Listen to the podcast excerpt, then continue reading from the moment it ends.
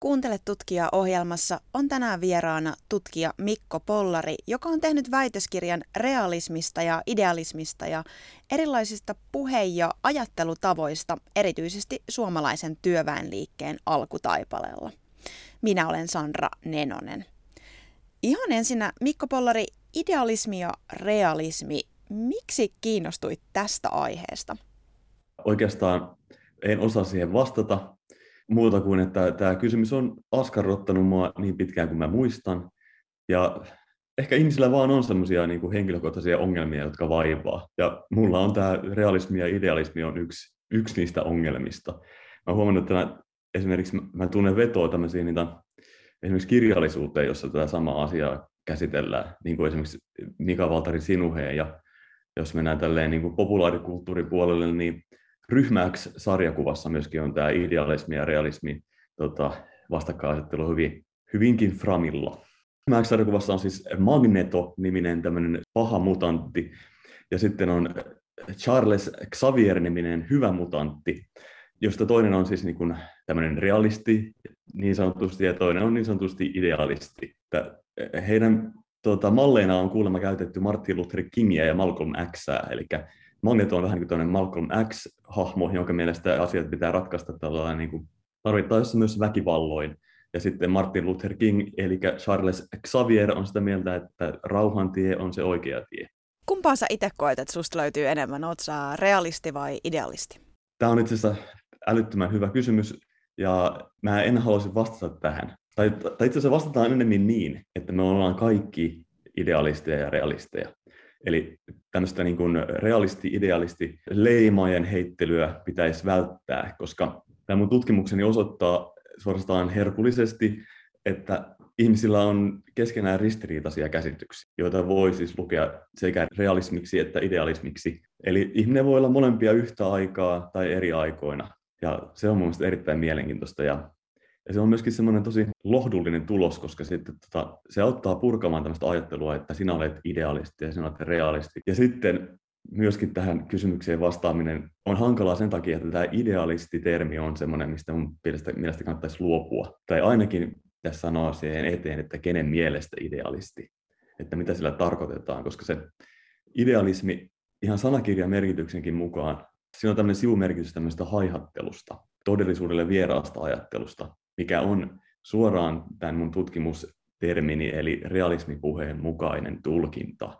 Eli tämä realismipuhe on hiipinyt mukaan myös tänne tota, niin, kielitoimiston sanakirjaan. Ennemmin kuin käyttää näitä realisti- ja idealistitermejä, niin kannattaisi puhua näillä mun tutkimuksen termeillä. No, mi- mitä sä sanot, mitkä sun tutkimuksen sitten termit on? No, mun tutkimuksessani mä puhun sillä lailla, että tämä realistina tai realistisena esitetty puhe, niin mä käytän sitä realismin puheen nimitystä ja sitten tämmöisen realismipuheen näkökulmasta idealistisena nähty puhe, niin mä puhun siitä moraalipuheena. Eli tämmöiset termit voisivat olla parempia tämän vastakkainasettelun tarkasteluun. Ne auttaisi etääntymään näistä tota, näihin realisti- ja idealistitermeihin sisäänkirjoitetuista sivumerkityksistä. No mä puhun vielä kuitenkin hetken tästä realismista. Ähm, realismista ja tästä realistisuudesta. Siitä puhutaan paljon esimerkiksi vaikka politiikassa. Sä nostat itse esiin esimerkiksi tämän ajankohtaisen esimerkin politiikkojen puheesta, kun he puhuu tästä niin sanotusta realistisesta ilmastopolitiikasta. Ja sitten kun mä mietin arkipuhetta, niin realismi, se ainakin mulle herättää tällaisia ajatuksia niin kuin – maalaisjärjestä tai kohtuullisuudesta, jostain, mikä on mahdollista tai järkevää tai ehkä niin kuin semmoista vähän niin kuin tolkun toimintaa. Siihen, että jotain on punnittu ja sitten on todettu se, että mikä on niin kuin mahdollista. Mitä sä sanoisit, että jotain ajattelua tai toimintaa sanotaan realistiseksi, niin mitä sillä niin kuin halutaan sanoa? No tuossahan oli tosi hyviä termejä käytit, käytit jo ja tuntuu, että esimerkiksi just tämä tolkkusana liittyy tähän realismiin ihan olennaisesti tässä nykypäivän yhteiskunnallisessa keskustelussa. Eli realismina tai realistina esiintyvä ihminen todellakin antaa ymmärtää tietämänsä, miten asiat ovat kulloisessakin tilanteessa, tai tämmöiset tuntevansa tosiasiat, jotka vaikuttaa toimintatavan valintaan. Hän perustelee sitten tätä ajatteluansa tämmöisellä nimenomaan todellisuuden tajuisuudella, ja sitten myöskin vaikka historiallisilla tosiasioilla, mitä hän poimii kantansa tueksi. Realismipuheeseen kytkeytyy tämmöinen kenties julkilausutamaton käsitys sen objektiivisuudesta. Se kun joku väittää edustavansa realismia, niin hän viittaa siihen, että hän viittaa kylmiin tosiasioihin. Eli hän ei puhu omasta ideologiastaan lähtöisin tai esitä omia subjektiivisia mielipiteitään, vaan nimenomaan, että miten asiat todella ovat. Ja tähän onkin sitten aika iso väite. Sä itse sanot, että realistisuus on subjektiivisten käsitysten kyllästämää.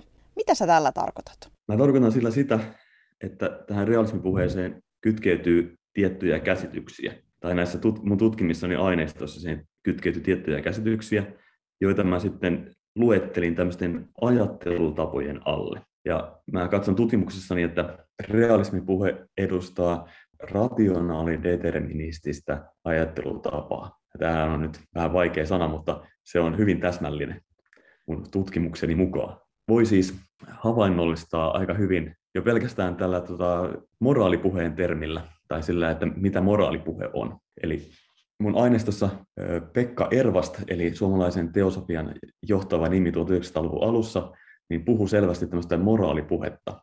Eli hän perusteli omaa työväenaatteen tulkintaansa, joka oli siis teosofinen työväenaatteen tulkinta. Hän perusteli sitä sillä, että se on oikein, eli siis edustaa moraalisesti hyvää, eikä niinkään sillä, että se oli tuloksekasta tai tehokasta. Ja tämä perustelutapa osoittaa sen, mitä tästä realismipuheesta puuttuu. Eli siitä puuttuu tämmöinen moraaliin vetoaminen. Eli jos sä puhut realismipuhetta ja vetoa todellisuuden tajuisuuteen, tämmöiset moraaliset valinnat ikään kuin pyyhitään pois tästä realismipuheesta.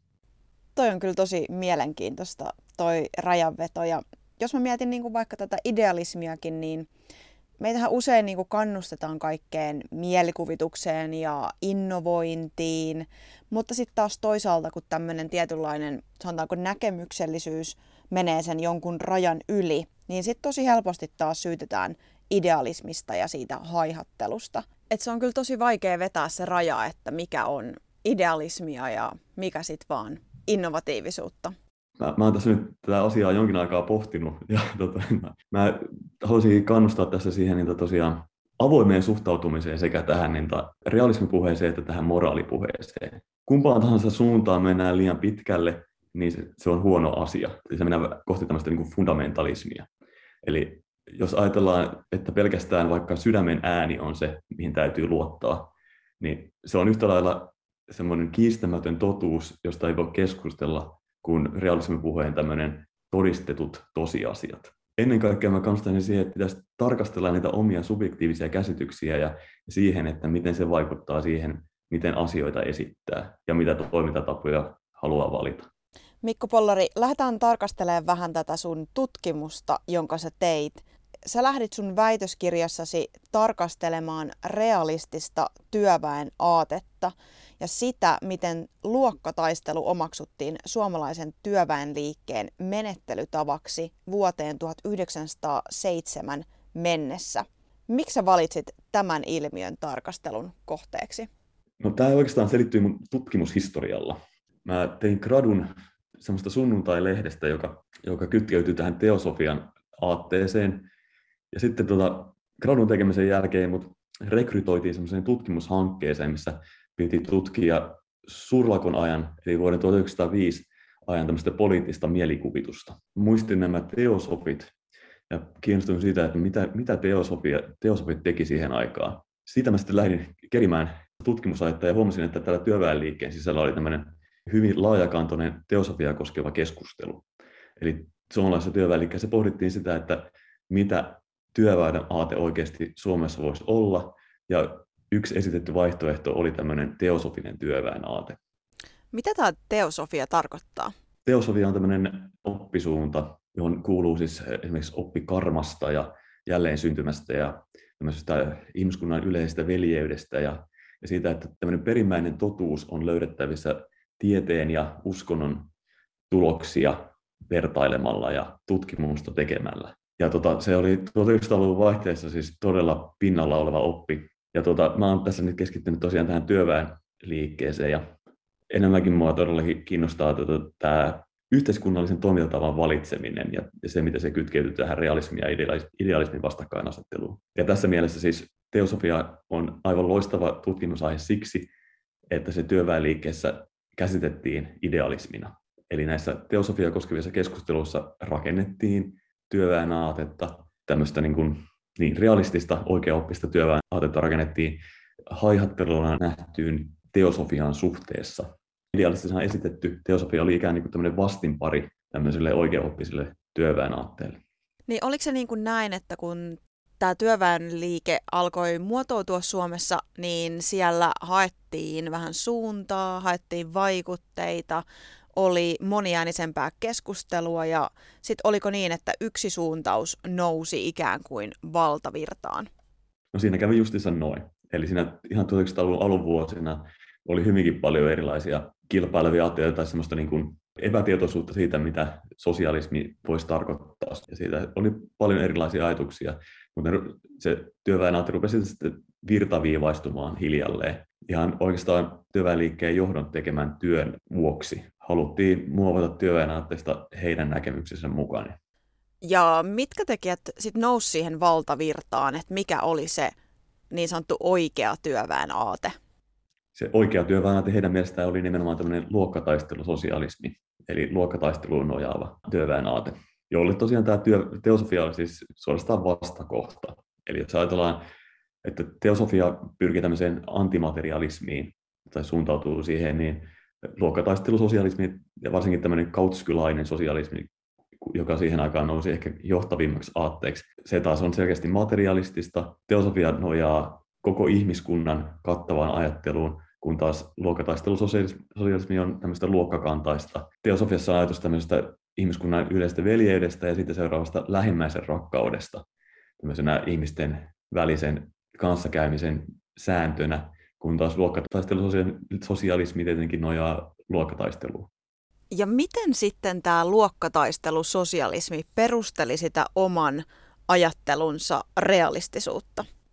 Se perusteli sitä esimerkiksi justiinsa historiallisella kokemuksella. Ihan selvästi sanottiin näissä kannanotoissa, että historiasta opitaan, että tällä tämmöisellä lähimmäisen rakkaudella ei saa mitään aikaan.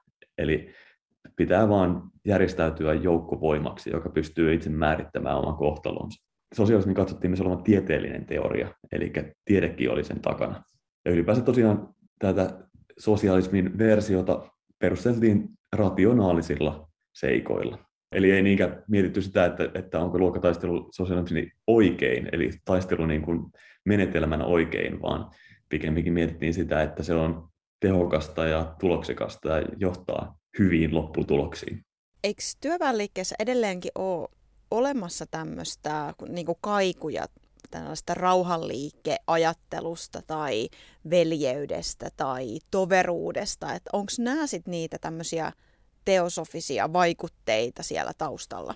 Ei voi sanoa, että ne olisivat teosofisia vaikutteita kyllä, mutta, mutta kyllä siis työväenliikkeessä luokataistelu sosialismin noususta, noususta huolimatta on jatkuvasti ollut muitakin ajatuksia, että ei se mitenkään yksi ääninen liike ollut koskaan. Kuuntelet tutkija-ohjelmassa käsitellään realismia ja idealismia.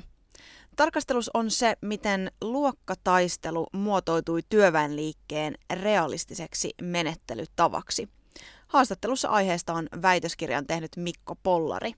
Mikko, sä käytit aineistona Suomessa syksyllä 1902 käytyä työmiehen illanviettolehden linjakeskustelua ja sitten Pohjois-Amerikassa syksystä 1903 kevääseen 1904 käytyä Amerikan suomalainen työmies-lehden linjakeskustelua. Miksi Mikko Pollari päädyit näihin kahteen aineistoon ja mitä niistä ilmeni? Tähän suomalaisen aineistoon mä päädyin aikaisemman tutkimustyöni pohjalta. Eli mä olin tutkinut jo aikaisemmin tuota suurlakon, eli vuoden 1905 suurlakon jälkeistä työväenliikkeessä käytyä teosofia-keskustelua, joka henkilöityi ennen kaikkea tämmöiseen varhaiseen työväenliikkeen vaikuttajan Matti Kurikkaan.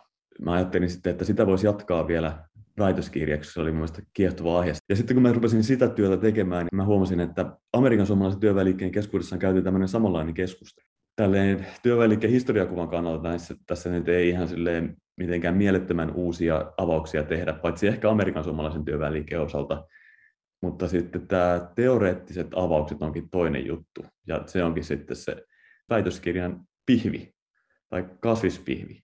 No jos kerrot sille yksinkertaistettuna, että mitä tämä pihvi pitää sisällään sellaiselle, joka nyt tätä alaa ei tunne? Mä oon pyrkinyt tämmöisen uuden aatehistoriallisen teorian luomiseen.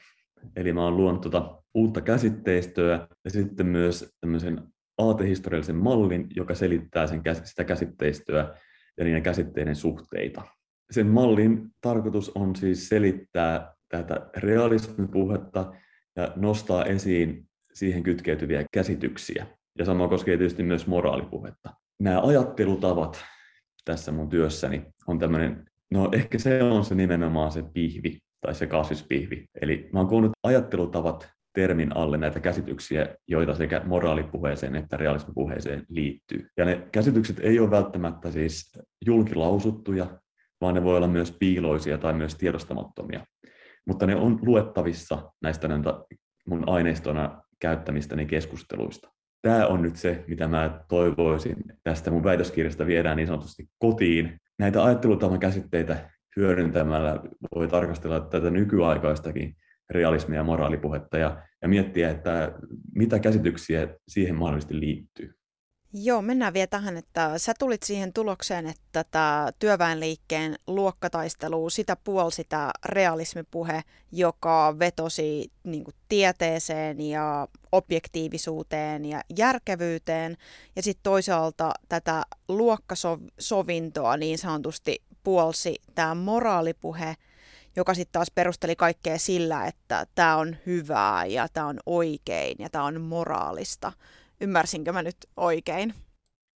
Ymmärsit täsmälleen oikein. Ja voin vielä täydentää tähän sitä, että, että myöskin tätä moraalipuhetta puhuvat kannanottajat osasivat myös tietysti tarvittaessa puhua realismipuhetta. Eli he osasivat perustella kantaansa myös tällä niin sillä, että se on tehokasta tai pitämällä tähtäimellä kannattavaa ja niin poispäin. Ensisijaisesti puhuivat siitä, että, että se on oikein ja se on hyvää, mikä on ihan silleen niin kuin merkittävä ero siihen, miten nämä tuota, realismipuhetta puhuvat sosialistit asiaa esittivät. Ja eikö niin, että tulit sit siihen lopputulokseen, että tämän realismipuheen taustalla ei sit ollut mitään niin sanottua objektiivisuutta, vaan ihan tämmöinen ajattelutapa, jonka sä nimesit rationaaliseksi determinismiksi. Ja toisaalta tämän moraalipuheen taustalla oli oma ajattelutapa, joka nimettiin moraaliseksi utopiaksi. Avaatko vielä vähän, että mitä nämä niin kuin, tarkoittaa? Moraaliseen utopismiin siis kuuluu seuraavat käsitykset. Ensinnäkin ihminen on perusolemukseltaan hyvä ja pahuus on puute, joka katoaa kehityksen myötä. Ihminen voi kehittää hyvää itsessään. Ihmiset ovat sosiaalisia ja toteutuvat yhteistyössä muiden ihmisten kanssa. Ihanteelliseen tilaan ihmisten yhteiselämässä päästään yksilöinnin kehityksen kautta ja moraalisäännöt ovat universaaleja. Eli tämä moraalinen utopismi-termi, joka siis ei ole oma termini, vaan ruotsalaiselta aatehistorioitsijalta Inga Sannerilta poimittu, samoin kuin nämä käsitykset, niin kuvaa erinomaisesti tätä ajattelutavan sisältöä. Siinä on ensinnäkin tämä moraalinen termi, joka viittaa siihen, että tämän kaiken ajattelun perusta on nämä moraalisääntöjen universaalius. Eli se, että voidaan pitävästi määritellä, mikä on hyvää ja mikä on oikein. Ja utopismi taas tässä tapauksessa, vaikka sekin on tämmöinen idealismin tapaan vähän tämmöinen sivumerkityksiä sisältävä termi, niin se viittaa tässä tapauksessa siihen, että ihminen voi muuttua. Se, että ihminen voi muuttua, niin se tarkoittaa sitä, että olosuhteet tai historiallinen kokemus ei ole sellaista, mitä voisi käyttää tämän niin kuin toimintatavan valinnan perusteena. Tulevaisuudesta ei voida tietää mitään, koska ihminen muuttuu. Ja toisaalta sitten taas voidaan tietää, koska teosofia, joka edustaa moraalista utopismia, niin esimerkiksi teosofia ajattelee, että ihminen väistämättä kehittyy, eli kulkee kohti parempaa. Rationaalinen determinismi taas kiistää nämä molemmat väitteet. Sen mukaan moraalisäännöt ei ole universaaleja ja sen takia toiminnalla tulee olla rationaalinen perusta. Eli siis toisin sanoen käsitystä hyvästä, tämmöistä sydämen ääntä tai omatuntoa ei voi käyttää toiminnan perusteena, vaan se pitää perustella rationaalisesti. Rationaalisen determinismin mukaan ihminen ei tule olennaisesti muuttumaan. se on jotakuinkin samanlainen niin kuin mitä se nytkin on. Tai vaikka se muuttuisikin, niin sen varaan ei voi rakentaa tätä yhteiskunnallista toimintaa. Vaikka ihmisen moraalinen kehitty, kehittyminen kenties on mahdollista, niin rationaalisen determinismin mukaan näin ei tapahdu yleisesti ottaen. Ja tästä sitten seuraa se, että historiallista kokemusta ja tieteen todistamia tosiasioita voi käyttää toimintatavan perusteena. Siitä, mitä on ja mitä on ollut, voi tehdä pitäviä päätelmiä siitä, että miten asiat tulee olemaan. Ja moraalinen utopismi nimenomaan kiistää tämä. No jos mennään nyt näistä aika korkealentoisista ajatuksista vielä tähän takaisin nykypäivään, niin voiko mielestäsi tämän vuosisataa sitten käydyn työväenliikkeen keskusteluista vetää jotain johtopäätöksiä tai saada jotain lisäymmärrystä nyt tästä meidän nykypäivän 2020-luvun poliittisesta keskustelusta esimerkiksi? Realismikin on subjektiivista. Moraalipuhekin voidaan ajatella subjektiiviseksi. Eli, eli kaikki yhteiskunnallinen puhe on ideologista ja aatteellista ja sisältää henkilökohtaisia ja yksilöllisiä käsityksiä. Objektiivista yhteiskunnallista puhetta ei ole olemassakaan. Varsinkin subjektiivista on sellainen puhe, joka esiintyy realismittisena tai objektiivisena. Sellainen puhe, joka ei hyväksy tai e, tunnista tai havaitse omaa subjektiivisuuttaan. Eli onko niin, niin, että just silloin meidän kaikkien kuulijoiden ihmisten tuntosarvien pitäisi olla pystyssä, että hetkinen, mitä tässä on nyt meneillään? Täsmälleen. Eli aina kun joku mainitsee sanan realismi tai sitten sana ideologinen, eli esitetään, että toinen puoli on jotenkin ideologinen, ja mikä antaa ilmi, että omat ajatukset ei olisi jotenkin ideologisia, niin nämä on tämmöisiä kyllä tämmöisiä punaisia lippuja, joissa pitää ruveta miettimään, että mistä tässä nyt puhutaan ja kenen näkökulmasta. Sä itse sanot, että sun päämääräsi on ilmastokeskustelun parempi ymmärtäminen ja siihen vaikuttaminen. Miten tästä sun tutkimuksesta voi olla hyötyä tässä? Tässä mä ajattelisin sillä lailla, että, että nimenomaan nämä ajattelutapaan kuuluvat käsitykset olisi sellainen asia, mihin olisi mahtavaa, jos ihmiset perehtyisivät. Koska niiden kautta voi peilailla, että miten itse ajattelee maailmasta. Voi purkaa tätä omaa näennäistä objektiivisuuttaan ja sitten tutustua omaan subjektiivisuuteensa. Ja jos tiedetään paremmin, että mitä ajatellaan, mitä itse ajattelee ja miten muut ajattelee, niin sitten osataan käydä parempaa keskustelua.